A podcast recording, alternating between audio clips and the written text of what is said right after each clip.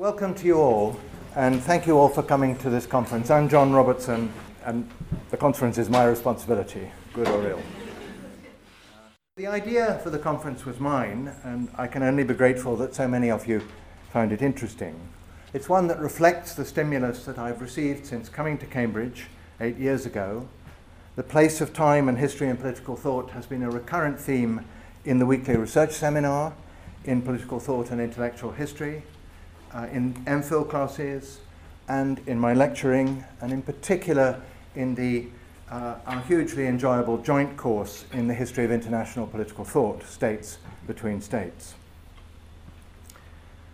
Having decided to focus a conference on political thought, time, and history, I was immensely heartened by the willingness of prospective speakers to address the subject head on.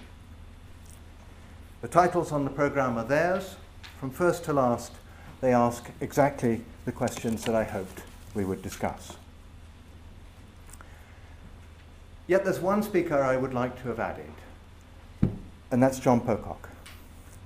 Pocock, who lives in Baltimore, cannot now travel this far to a conference, uh, but I alerted him to the, to the conference, and in a letter I received yesterday, he remarks, I have, of course, a modest claim to have opened the subject in essays in the 1960s. and it is modest. For over 50 years, Pocock has thought more imaginatively than any of us about time and history in political thought. Just come in and find a seat, and there are plenty of seats.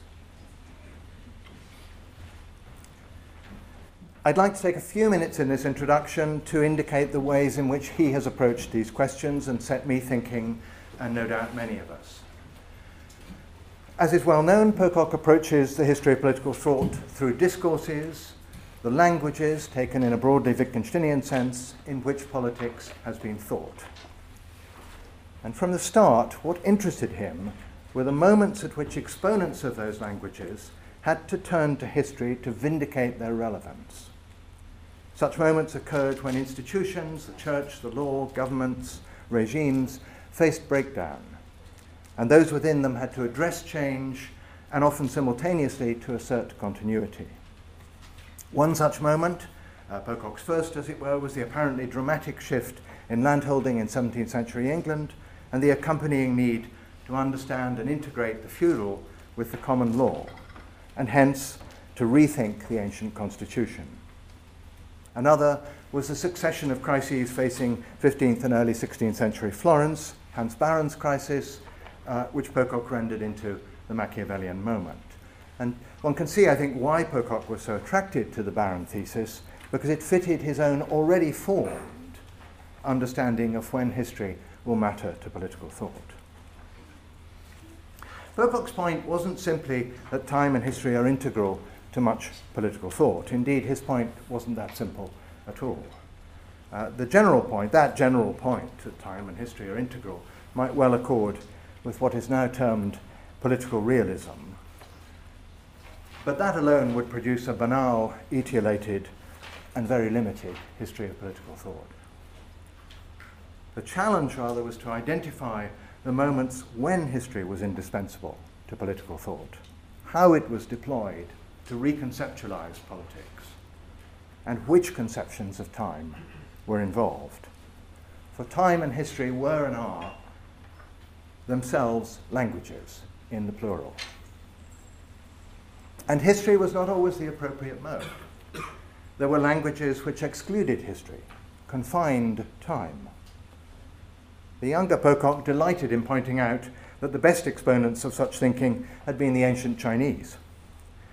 But then and since, he's also acknowledged that the scholastic and Protestant natural lawyers understood their time, the age when Europe discovered the rest of the world, to demand a response of universal validity, unbounded by historical particulars. At the same time, Pocock also knew that those universalists had continued to acknowledge and privilege one particular history, sacred history, Christian time, which would run from the fall and the flood to the return of Christ at some point in the future. This was the time and the history, he pointed out in that stunning article of 1970, uh, to which Hobbes had supposed that Leviathan's readers would be bound. And it's the implications of this conception of sacred history, not only for European self understanding since the fall of the Roman Empire, but for their understanding of their relation to the rest of the world, that Pocock has pursued through the many volumes of Barbarism and Religion. So I hope this conference will take off from, review, no doubt modify these insights of John Pocock. Above all, I hope it will identify many more ways in which texts of political thought have engaged with time and history, and have considered also just how far political thought should so engage, should engage with time and history. Well, now I turn chair myself uh, and introduce briefly our first two speakers, Quentin Skinner and Christopher Clark. They really should need no introduction, but for form's sake. Quentin Skinner is Cambridge's most distinguished historian of political thought. Formerly Professor of Political Science and then Regius Professor here, now Barber Beaumont Professor of the Humanities at Queen Mary University, London. His most recent book, I limit myself to that, published just weeks ago, is From Humanism to Hobbes Studies in Rhetoric and Politics, and I'm pretty sure copies are upstairs. His subject now, which could not be bettered for the opening of the conference, is why states need time. I'll just introduce uh, Christopher Clark at the same time, so I don't have to speak again. He's our current Regius Professor of History, the outstanding historian of modern Germany, most recently author of The Sleepwalkers, How Europe Went to War in 1914, a Penguin book. He will very shortly publish his next book on the exact theme of his paper today, The Times of Power. I'm enormously grateful to both of them for agreeing to launch this conference. Thank you, John. The theory of the state I take to be an invention of early modern philosophy. And among early modern political writers, the question of states and time is perhaps most self consciously addressed by those who are theorists of the state in what I might call the strictest sense.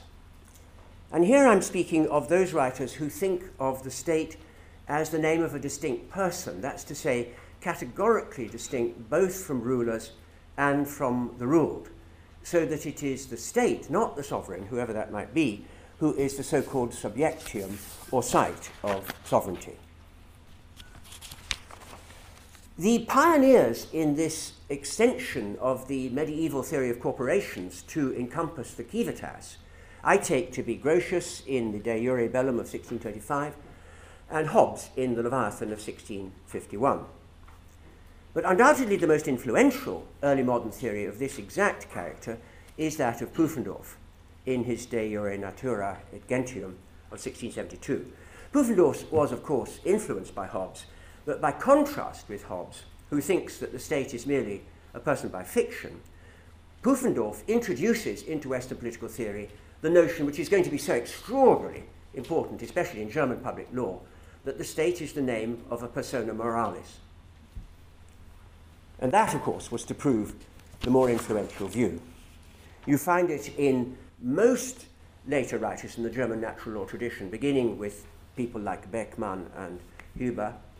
Of course, it becomes very prominent in the French Enlightenment. And here, the great conduit is Barbeyrac's um, French translation of Pufendorf, first published in 1706 and Pufendorf's core idea, of, of, course, you later find, I mean, very famously set out in the Encyclopédie, um, such that it became known to everyone, the view that the state is, as the Encyclopédie puts it, une personne morale.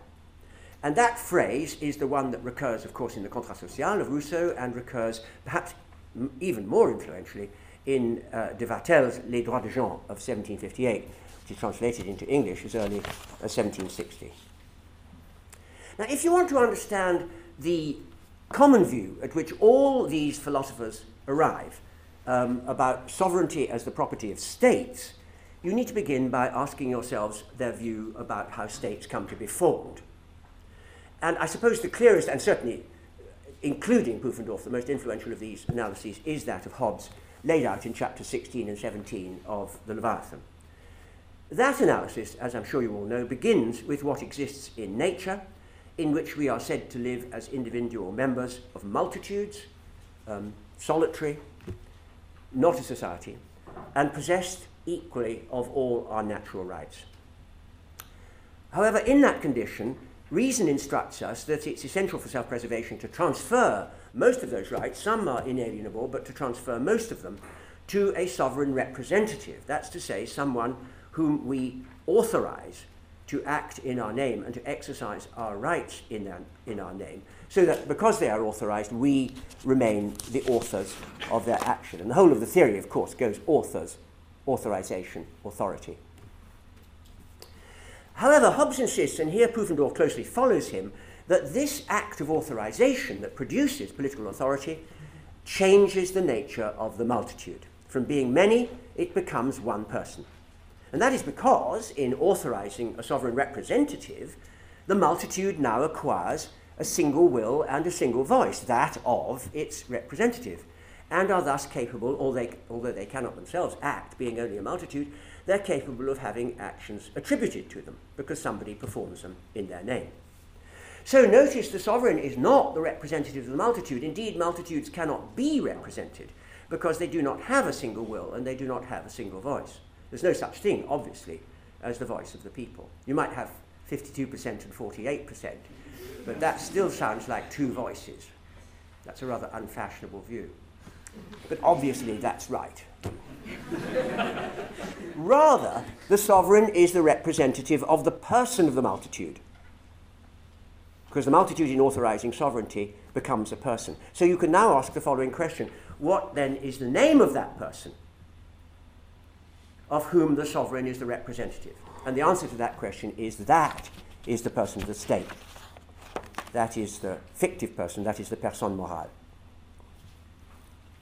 Well, you can call it a personne morale, but it is, of course, true that to say that states act is only a fiction of the law. What happens is that sovereigns act, but their actions are attributed to the state. But of course, attributed actions on this analysis are genuine instances of action, and so although states are only moral or perhaps even only fictional persons, they are nevertheless real agents in the world. And of course, the, the idea translates into the notion that actually the state is the name of a real person. So notice that the emphasis in this whole natural law tradition of thinking about the state falls not on the wholly evanescent figures of individual sovereigns, their prudence, their judgments, their statecraft. It doesn't fall in that direction at all. It rather falls, as Hobbes and Pufendorf both explicitly put it, on the notion that certain things in civil associations are perpetual and that is where the dimension of time enters their account of the state. Sovereign representatives are what Hobbes likes to call natural persons, that's to say, sane adults, um, but that's to say they are men or women or they are assemblies of men and women. But men and women die, and so do members of assemblies, and indeed assemblies are even more mutable. But states do not die or at least the intention is that in forming a state it should not die. The aim is, as Hobbes puts it in a celebrated moment in chapter 19 of Leviathan, that they should enjoy an artificial eternity of life. Pufendorf elaborates, here I'll quote the first English translation, Ken, uh, uh, White Kennett of, of uh, 1717. When we bring into being the compound moral person of the state, we do so with the aim of conferring lasting advantages, not merely upon ourselves, but our most remote posterity.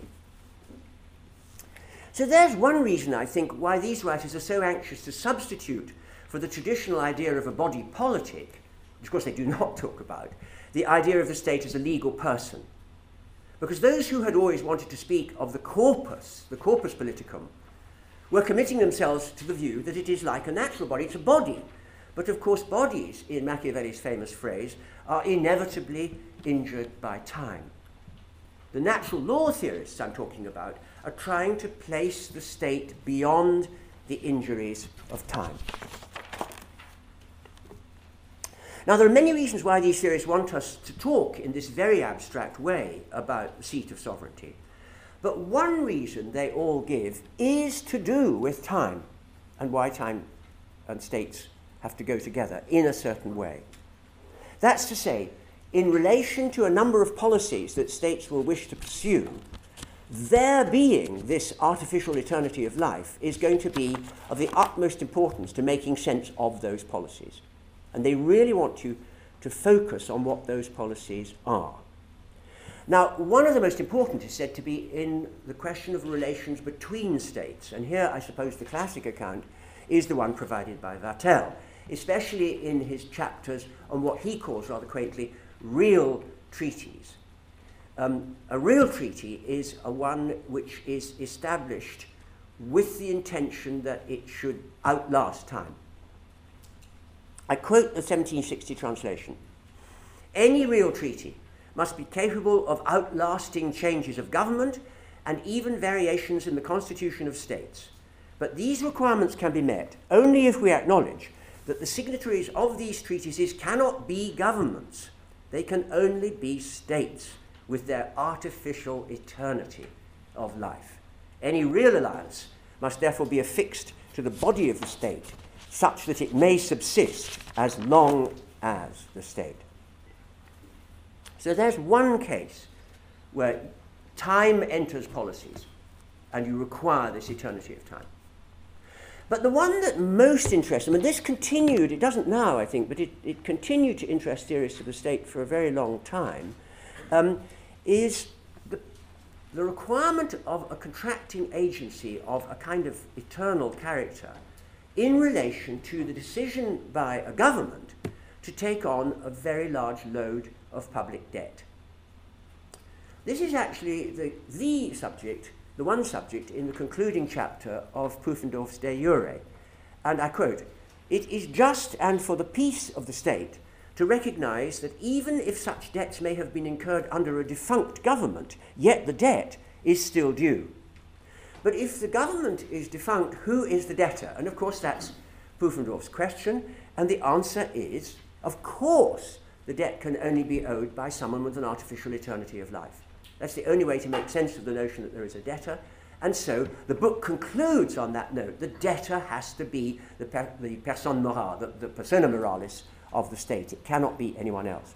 And that continues in Enlightenment discussion uh, on public debt. And indeed, if you think much later of Maitland's great essays on um, the importance of legal fictions, and especially what he calls the most triumphant of those fictions, namely the state, uh, of course, his example also is public debt, and that wonderful essay on South American debt as state debt. Notice we don't call it state debt. I mean, even in the Greek crisis, we didn't call it state debt. What does it get called? It gets called sovereign debt, or we call it the national debt. Um, but it's state debt in the tradition that I'm talking about, and it has to be the state because there is an institution, but it is not subject to time. So you could say that what these theorists are arguing is not just that um, states need time, but that time needs states. There are certain policies such that this artificial eternity is indispensable. So, if you were to ask in summary what these natural law theorists of the state are saying about time and politics, they are saying that for certain distinct purposes, states not only need time, but endless time. Okay, that's what they're saying, but it seems to me that, I mean, this is general, general hermeneutic principle, that we should always ask of any such theoretical commitment, not just what are its exponents saying, but what are they doing? I mean, let's have a hermeneutics of suspicion for a moment. What are these people up to? I mean, what's going on in this way of thinking about politics and time? What are they doing? So let me, in the second half of these remarks, address that question. And to give you the punchline straight away, in case you're already feeling nervous, um, in the case of these natural law theorists, one of the things they are doing in presenting this whole theory of the state is to, trying to block off a large number of questions about time and politics that had been central to classical and Renaissance political philosophy. So the anti classicism of these writers is what strikes me so much as they think about time, because they want you to stop thinking about time in politics in all sorts of ways. That's what they're doing. They're really trying to spoil our conference.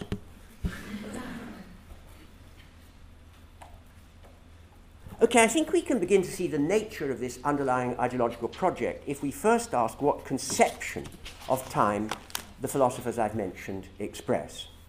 They conceive of time as simply duration. So that the business of keeping an account of time, I'm now quoting Hobbes, is a matter of following and predicting its flow. Chapter 46 of Leviathan. So the artificial eternity of life that they want states to enjoy is understood as infinite temporal duration. States being designed, I'm quoting Pufendorf, at least in principle, to endure forever. So an infinite temporal duration. But here it seems to me that the first point to be noted is that even if you were to suppose, as they do, that duration is all that matters in thinking about politics and time, what you're being offered here is an extremely narrow uh, and excluding, or to put it another way, an extremely polemical understanding of the concept of duration. Just two points here. First, as we've seen, they think of this duration as endless, but what of the view, still widespread at the time that Hobbes was writing, that the world is approaching the end of time? And that we know this because it's foretold in the Word of God, specifically in the Old Testament, and especially in the prophecies of Daniel. Well, of course, they have to dismiss this out of hand. And that is fundamental, I think, to Hobbes's desire to distinguish knowledge from belief. Many people believe this because many people believe that the Bible is the Word of God. You can't possibly know that the Bible is the Word of God. You can believe someone, as Hobbes says, who believes it because someone told him who believed it, who told it by someone who believed it.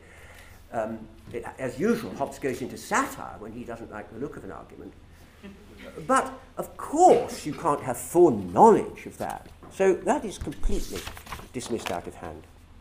But notice also that these writers consider time as mere duration. So, what of the view, much more substantial view at the time when Hobbes and Pufendorf were writing, that duration can be normative? It isn't just mere duration, duration can be normative. For example, custom established over time can become law simply through time. Uh, uh, the way that um, it seemed natural to lawyers in late 16th century France like Hotman, or in early 17th century England like Sir Edward Coke, to argue. A very Pocockian thought, the normativity of time.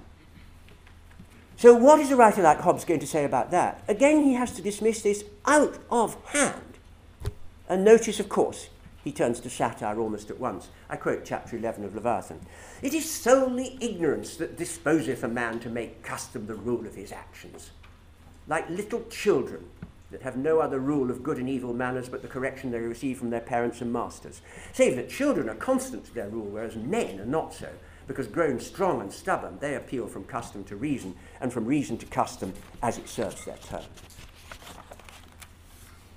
So, my first point is that in stressing that the way time matters in politics is as duration, the writers I've been considering offer a deliberately restricted view of duration. But my main point is not that. This is my main point. The claim that the way time matters in politics is as duration, on any understanding of that term, is itself intensely polemical.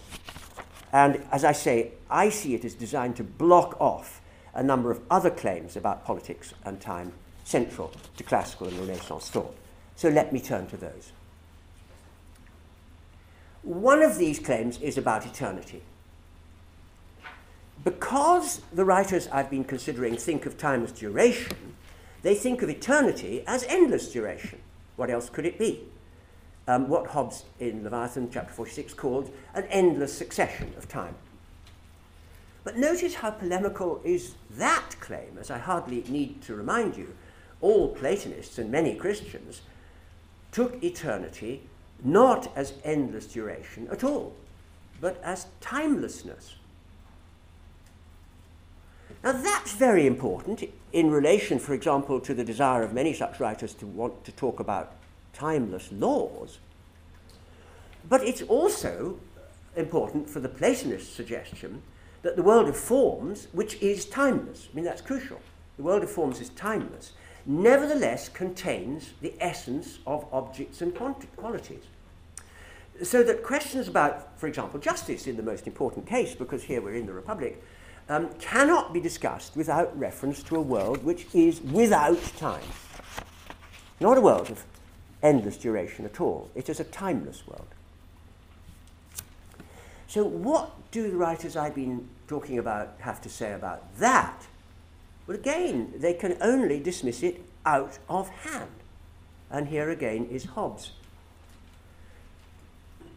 For the meaning of eternity, they will not have it to be an endless succession of time, Hobbes's view.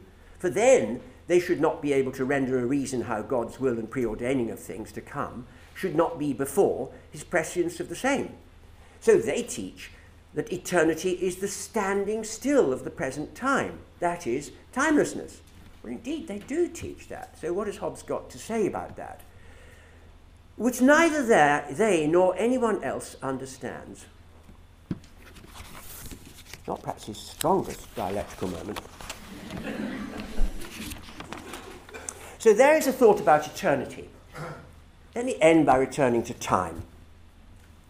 What I chiefly want to note about the natural law theories of the state and their view of time, justice, duration is that that deliberately blocks off two further claims about politics and time, crucial to Renaissance thought.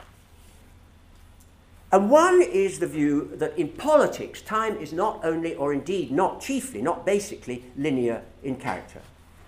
Well, you could maybe go further. I mean, Aristotle in Book One of the Metaphysics had even laid it down that in nature, time is not linear. It is cyclical. In his example, acorns grow into trees that produce acorns that grow into trees that produce acorns, and so weiter. All the more does he think that this applies to constitutions uh, and the politics of time. And this brings us to the notion of anacyclosis the idea that over time, political forms invariably degenerate and do so in a potentially unending cycle. You find that doctrine, of course, in Aristotle's Politics, um, although he thinks that it can be broken. You find a version of it in Cicero's De Republica, but I suppose the most famous version in Antiquity, because this is what Machiavelli picks up in the famous discussion at the beginning of the Discorsi, is uh, Polybius' discussion of anacyclosis uh, in Book 6 of the Histories. But it's Machiavelli who makes this central to Renaissance thinking with the insistence. It's the very first theme, is it not, of the Discorsi, Book 1, Chapter 2, uh, the cycle through which all commonwealths are made to pass. Uh, and of course, this does bring us, John beautifully laid it out at the beginning, to John Pocock and his so called modest contribution, which centered uh, on these questions, these Machiavellian questions. By the way, my very modest contribution was to say to John Pocock, when he sent me this enormous typescript at the beginning of the 1970s, that everything seemed to be different moments and that he might call the book the Machiavellian moment. well, of course, in Machiavelli, the cycle begins with monarchies, which tend to tyranny, and are replaced with aristocracies, which tend to oligarchy, and are replaced by democracies, which tend to tyranny. And the cycle can only be broken on this account, and of course, this is the punchline of classical Republican thinking in the Renaissance if you have a mixed Republican constitution because only in that way will the three elements be brought together. It will be a very tense bringing together, but the consequence is that, as Machiavelli puts it, only those laws that will produce a vivere libero, a, a free way of life, will be enabled to pass. So you break out of the uh, continuing flow of time with the constitution that will produce freedom. So, what do the theorists I've been discussing have to say about that? Well, they really don't want you to think in those terms, do they? I mean, all of these writers I mentioned are passionate about the need for unified forms of sovereignty. And so one of their chief polemical aims is to undermine any belief in the special virtues of the mixed constitution. They always want unified sovereignty. And that, of course, is because they think that that will overcome anacyclosis once and for all, which they therefore do not have to talk about, and nor do they talk about it. The other view of politics and time I want to close by considering is expressed in antiquity, and of course in the Old Testament, as well as in classical antiquity, in the form of the distinction between chronos, the flow of time, and kairos, or in Latin, occasio, the idea of timeliness. There being a politically right time or wrong time to act. What Shakespeare likes to call ripe time. Is time ripe? I'm thinking there of Worcester to Hotspur at the beginning of 1 Henry IV. No further go in this than I by letter shall direct your course when time is ripe, which will be suddenly. But by the way, William Shakespeare, easily the most interesting of the Renaissance political theorists, is obsessed with kairotic time, isn't he? And it's pivotal to several of the plays.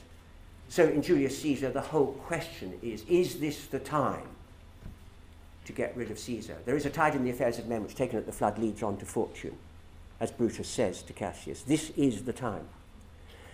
There's also this very anachronistic question that critics ask about how Hamlet seems unable to do anything. Why is he delaying? Completely anachronistic question. He's waiting to see if the time is right. It's kairotic time. And his tragedy is that he can't get the right time. Well, that's a major theme in Renaissance political theory. Uh, and um, the great theorist, uh, again, is Machiavelli, this time in The Prince, where um, success in politics is made to depend overwhelmingly on being able to take advantage of opportunities and thus on being able to know when it's prudent to act, when it's prudent not to act. And that's how he comes to tell us about the three greatest political leaders Cyrus, Moses, Theseus, chapter 6 of The Prince.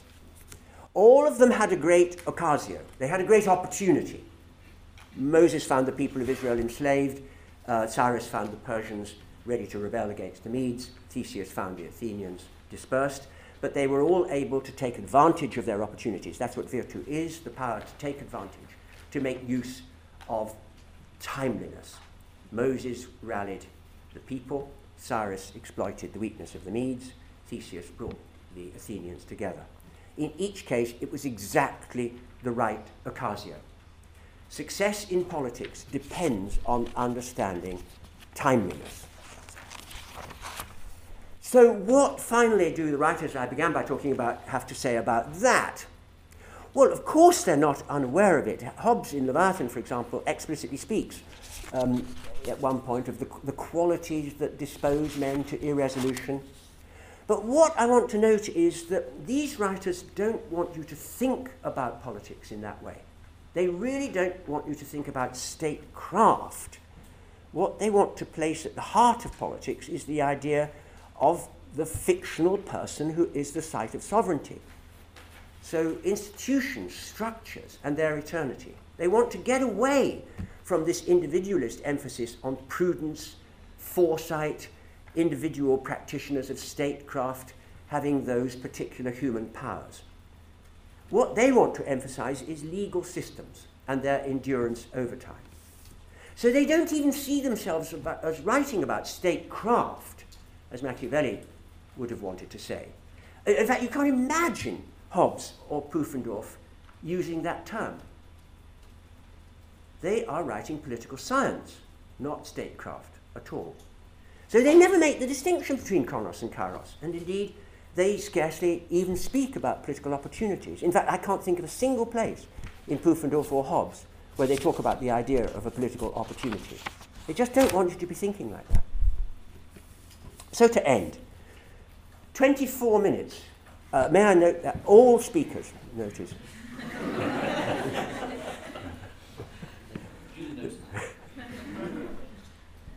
I've been focusing on a powerful tradition in modern political theory that would seek to derail this conference. I'm not imputing that as an intention to these writers, but it is what they're doing. They limit the role of time in politics to the concept of duration, and they limit duration to a highly restrictive account of how you should think about that concept.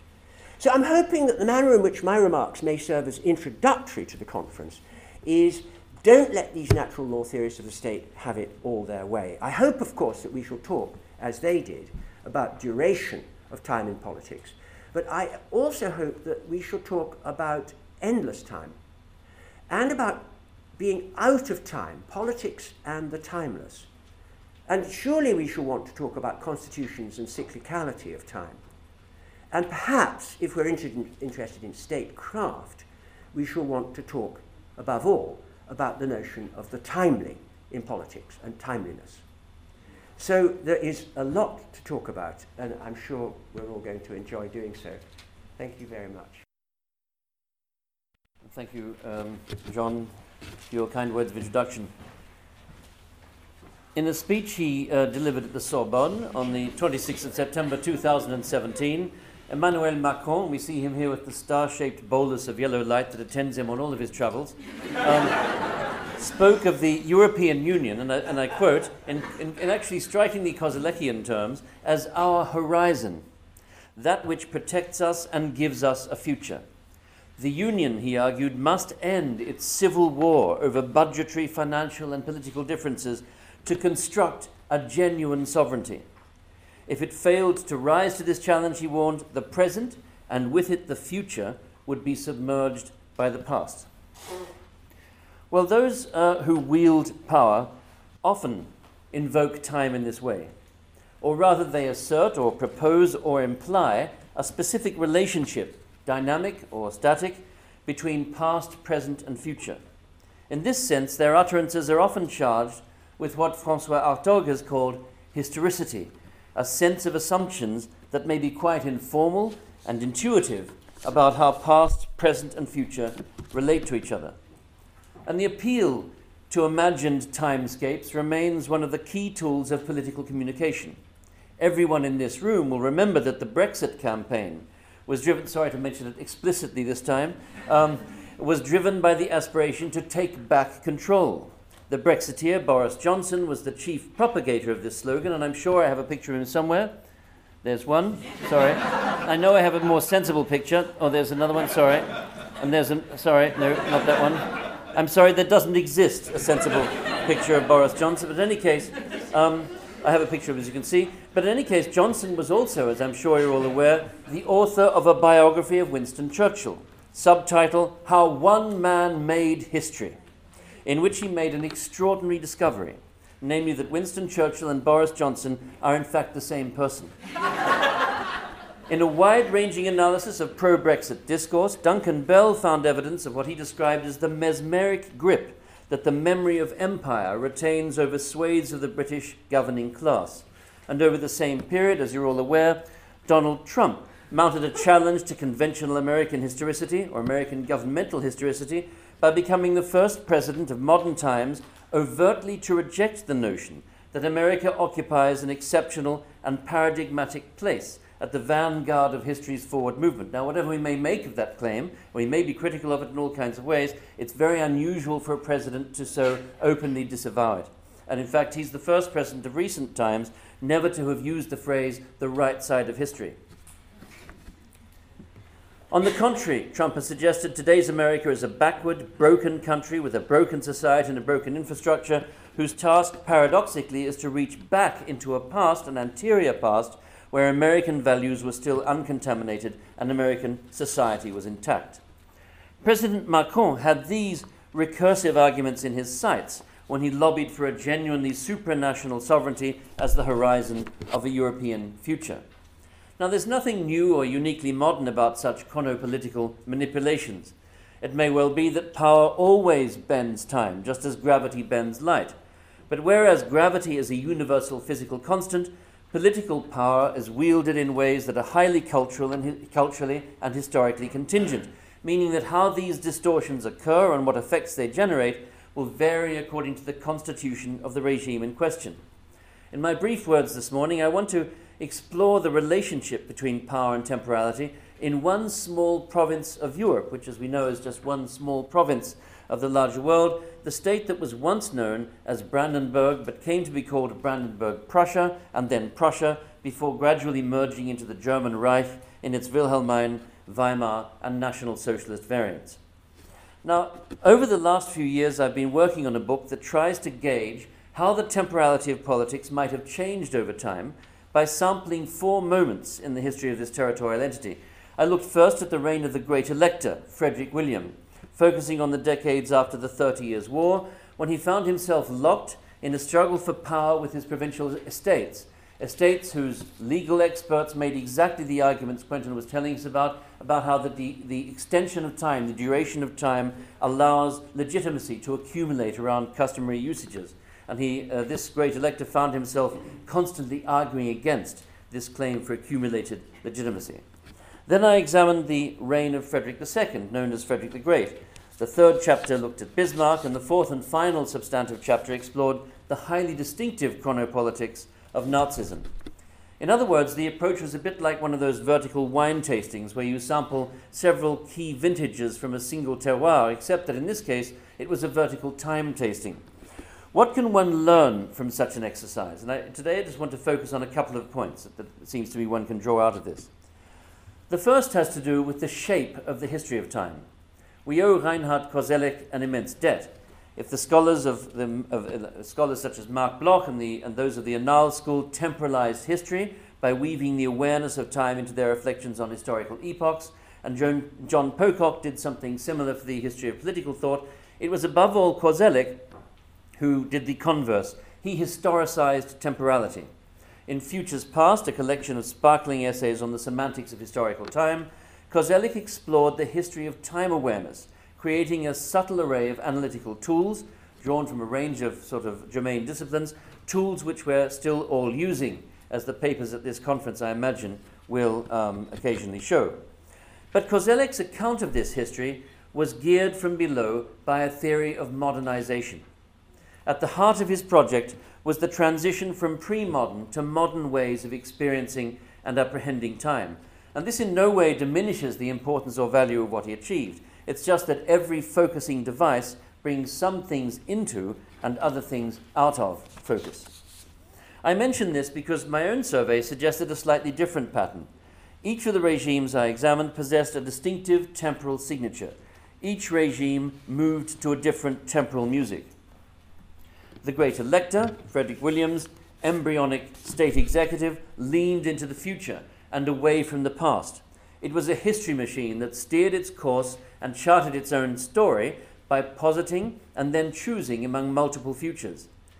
Frederick II's world hovered in philosophical stasis, centered on a king who communed easily with the ancients. And I'm thinking here of a letter he wrote to one of the uh, ministers at his father's court, where he said, I spent this afternoon in excellent, uh, uh, in excellent company. Livy popped by and Polybius and had a chat with Cicero.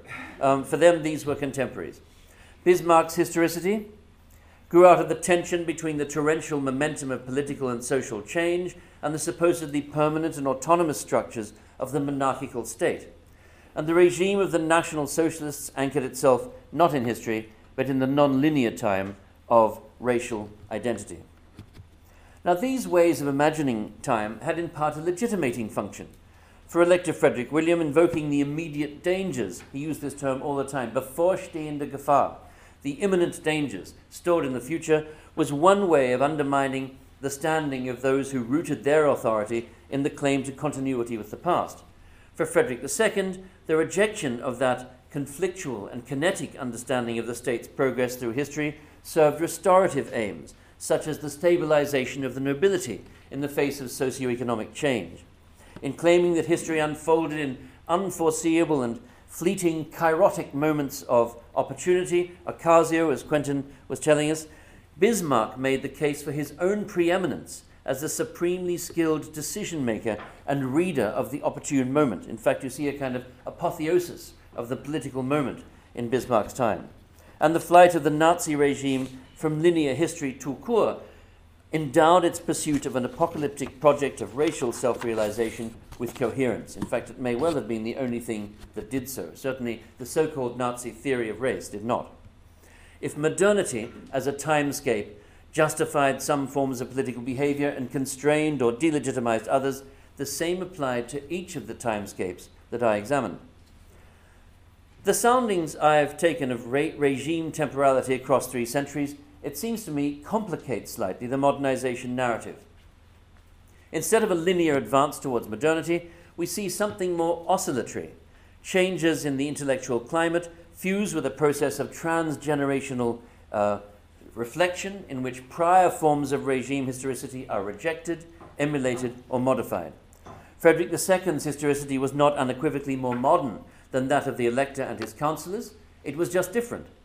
This does not mean that modernization was not taking place in some form in the societies that generated these regimes, but it does suggest that the relationship between societal or economic modernization and regimes of historicity may be more oblique than is implied by the binary opposition between pre modern and modern forms of temporality. States have deep memories, and there's a cumulative logic to their self awareness, even when one regime abjures the claims or practices of its predecessors.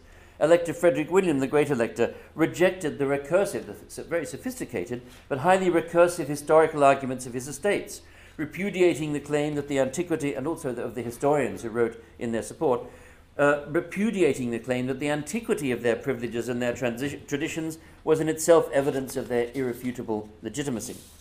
Frederick II of Prussia knew, but chose to dismiss, the historical template of Samuel Pufendorf, who had written a compendious account of the great elector's reign in which he captured the dynamic historical awareness of that era.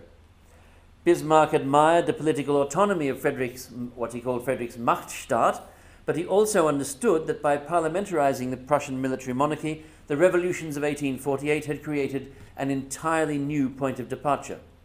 The Nazis celebrated Bismarck, of course, as the personification of a Germanic archetype but their racist, pseudo biological political vision was the absolute negation of Bismarck's intuition that history unfolded in the field of tension between the monarchical state and the forces of civil society. Neither civil society nor the state commanded the respect of the Hitler movement. Both were denounced as the supposedly Jewish inventions of liberal political theory.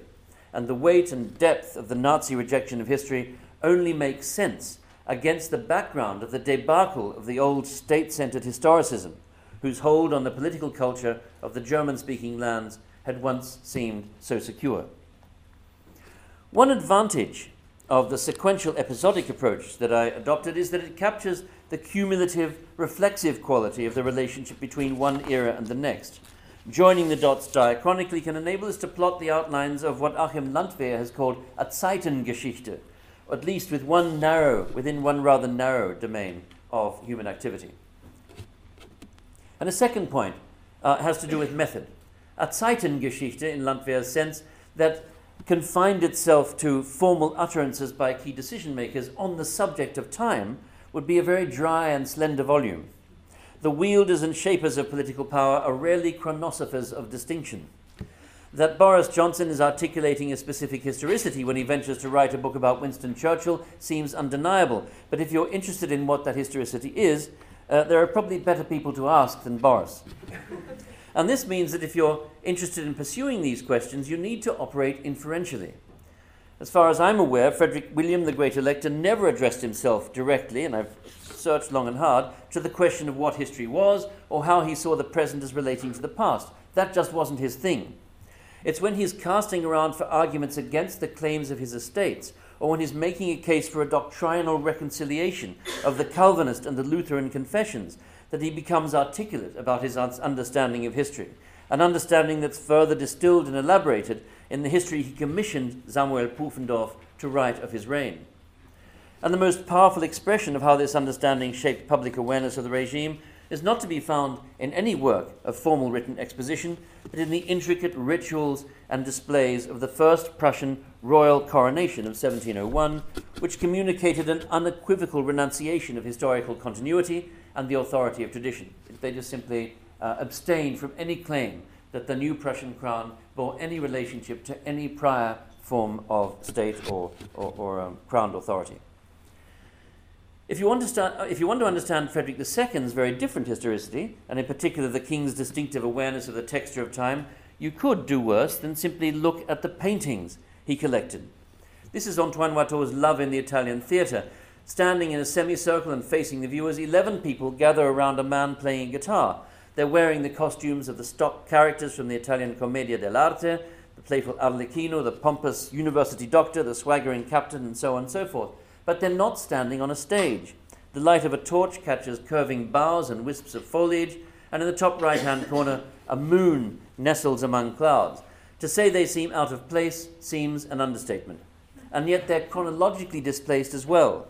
In 1716, when Watteau painted this image, the Commedia dell'arte was already in decline. And in 1766, when its presence in the picture gallery at Sanssouci, the summer palace of Frederick II, is first recorded, it evoked already an indistinct and distant past. Frederick II was an avid, indeed an, an, an obsessive collector of Watteau, who had been dead for 19 years by the time he came to the throne.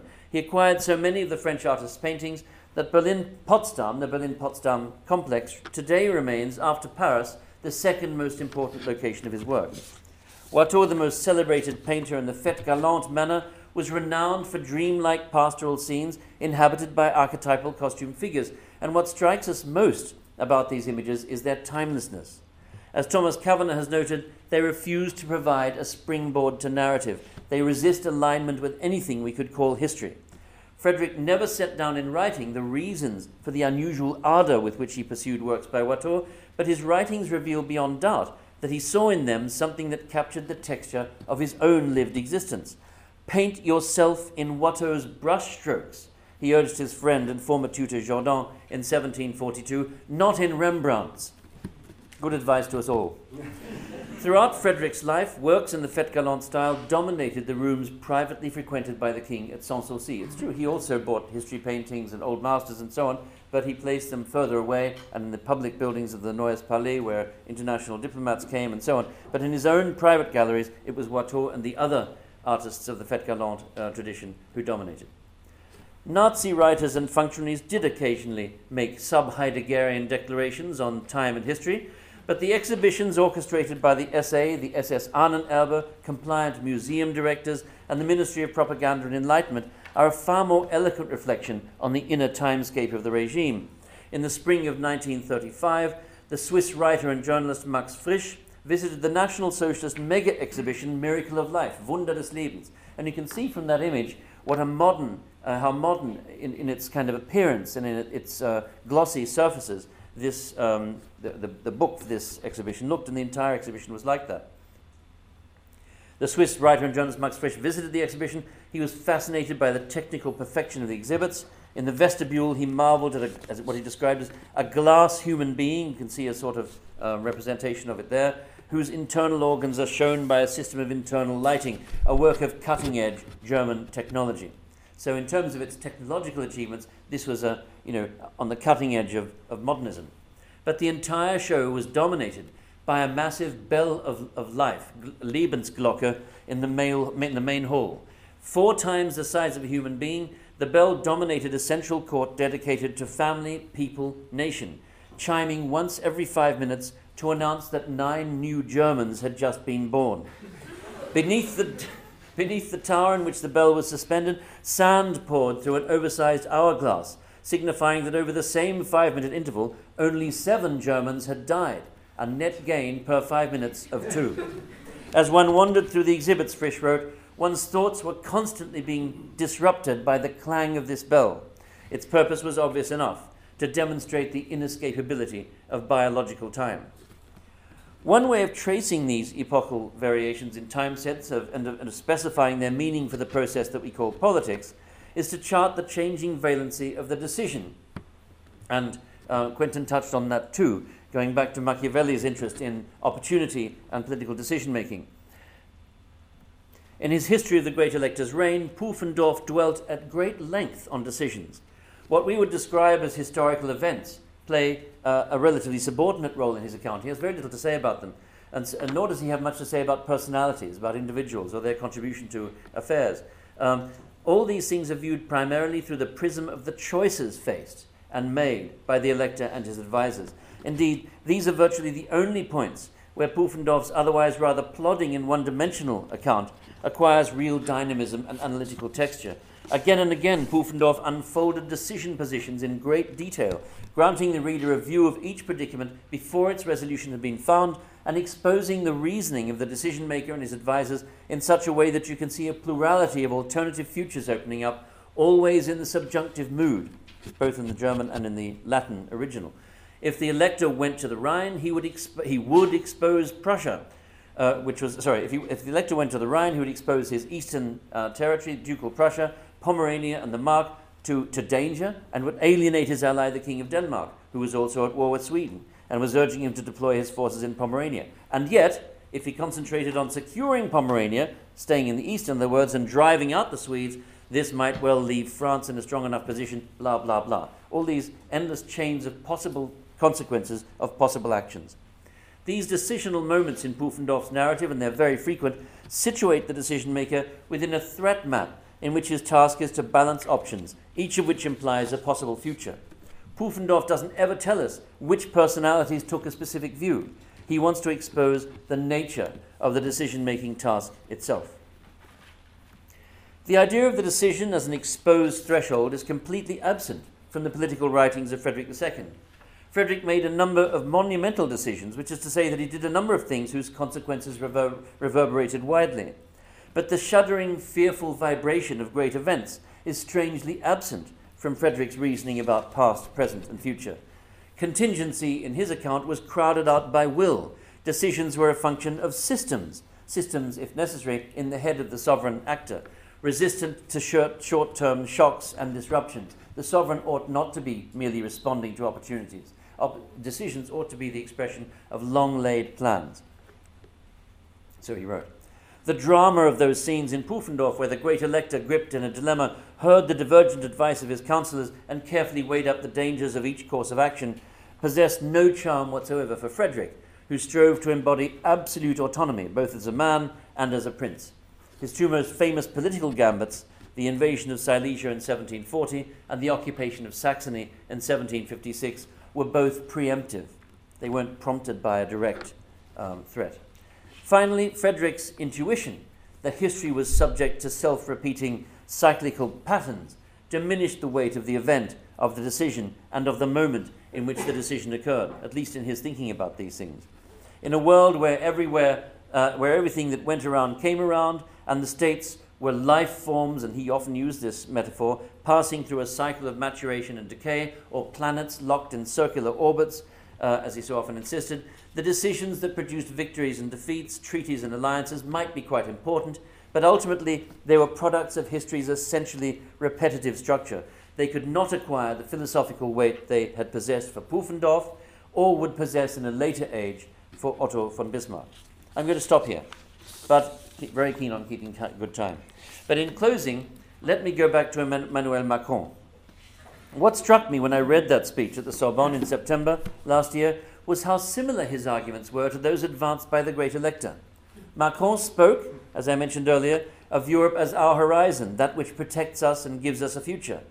Macron went on to propose many things, but his central theme recalled the arguments of the great elector and his administration against the holders of provincial privilege. In order to prepare, in order to prepare proactively for the challenges of the future, ecological transition, climate change, globalization, migration, security threats, Europe must end its civil war over budgetary and other issues. The member states must learn the virtues of solidarity, an injunction that recalls the elector's reminder to his estates when he repeatedly made that the provinces, for all their distinctive privileges and traditions, were limbs of one head, membra unius capitis. If the nation states failed to rise to this challenge, Macron warned, the present and with it the future would be submerged by the past. Very similar claims are made by the great elector. In, the, in his era, the appeal to future danger had been part of an argument for the concentration of power. But the circuitry that made such arguments effective then is today no longer in evidence. Partly, of course, because the relationships between states and the most formidable threats they face has changed. In the domain of climate change, for example, and this is something that Annabel Brett has touched on, in the domain of climate change, um, and Amitav Ghosh has also made this point in a study called The Great Derangement. There is no single state structure with the competence to address issues of such scope and gravity, but only a plethora of states whose pursuit of individual interest impedes progress towards a systemic solution. So that instead of empowering the state in its pursuit of transcendent ends, the Great Derangement holds up to the structures of territorial state authority a mirror of their impotence. Whether Macron will succeed in restarting the European motor and reoccupying the future with the objectives that gave rise to EEC, EC, and EU in the first place remains unclear. For the moment, the current unsettling of temporal awareness, which is itself a cultural phenomenon of great historical interest, continues to deepen.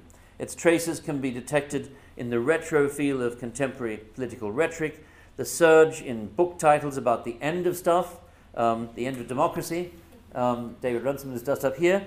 Um, the end of the right, the end of the left, the end of liberal politics, the end of modernity, the end of history, and so on and so forth.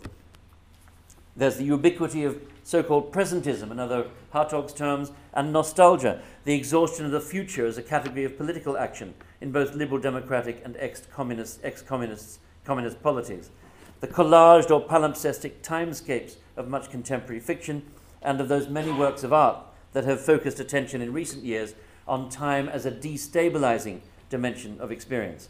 And they can be detected, these traces can be detected in a heightened awareness of time as a problematic category across the humanities and especially in our own discipline. And indeed, our conference today and tomorrow is, in a sense, um, symptomatic of that development. And this flux in temporal awareness, which is itself, I think, a consequence or a reflection um, of instabilities in global and regional power, um, attending to it, attending to this flux in temporal awareness, will not necessarily enable us to undo the appeal to recursive politics, but it may, at the very least, help us to understand that appeal better. Thank you very much.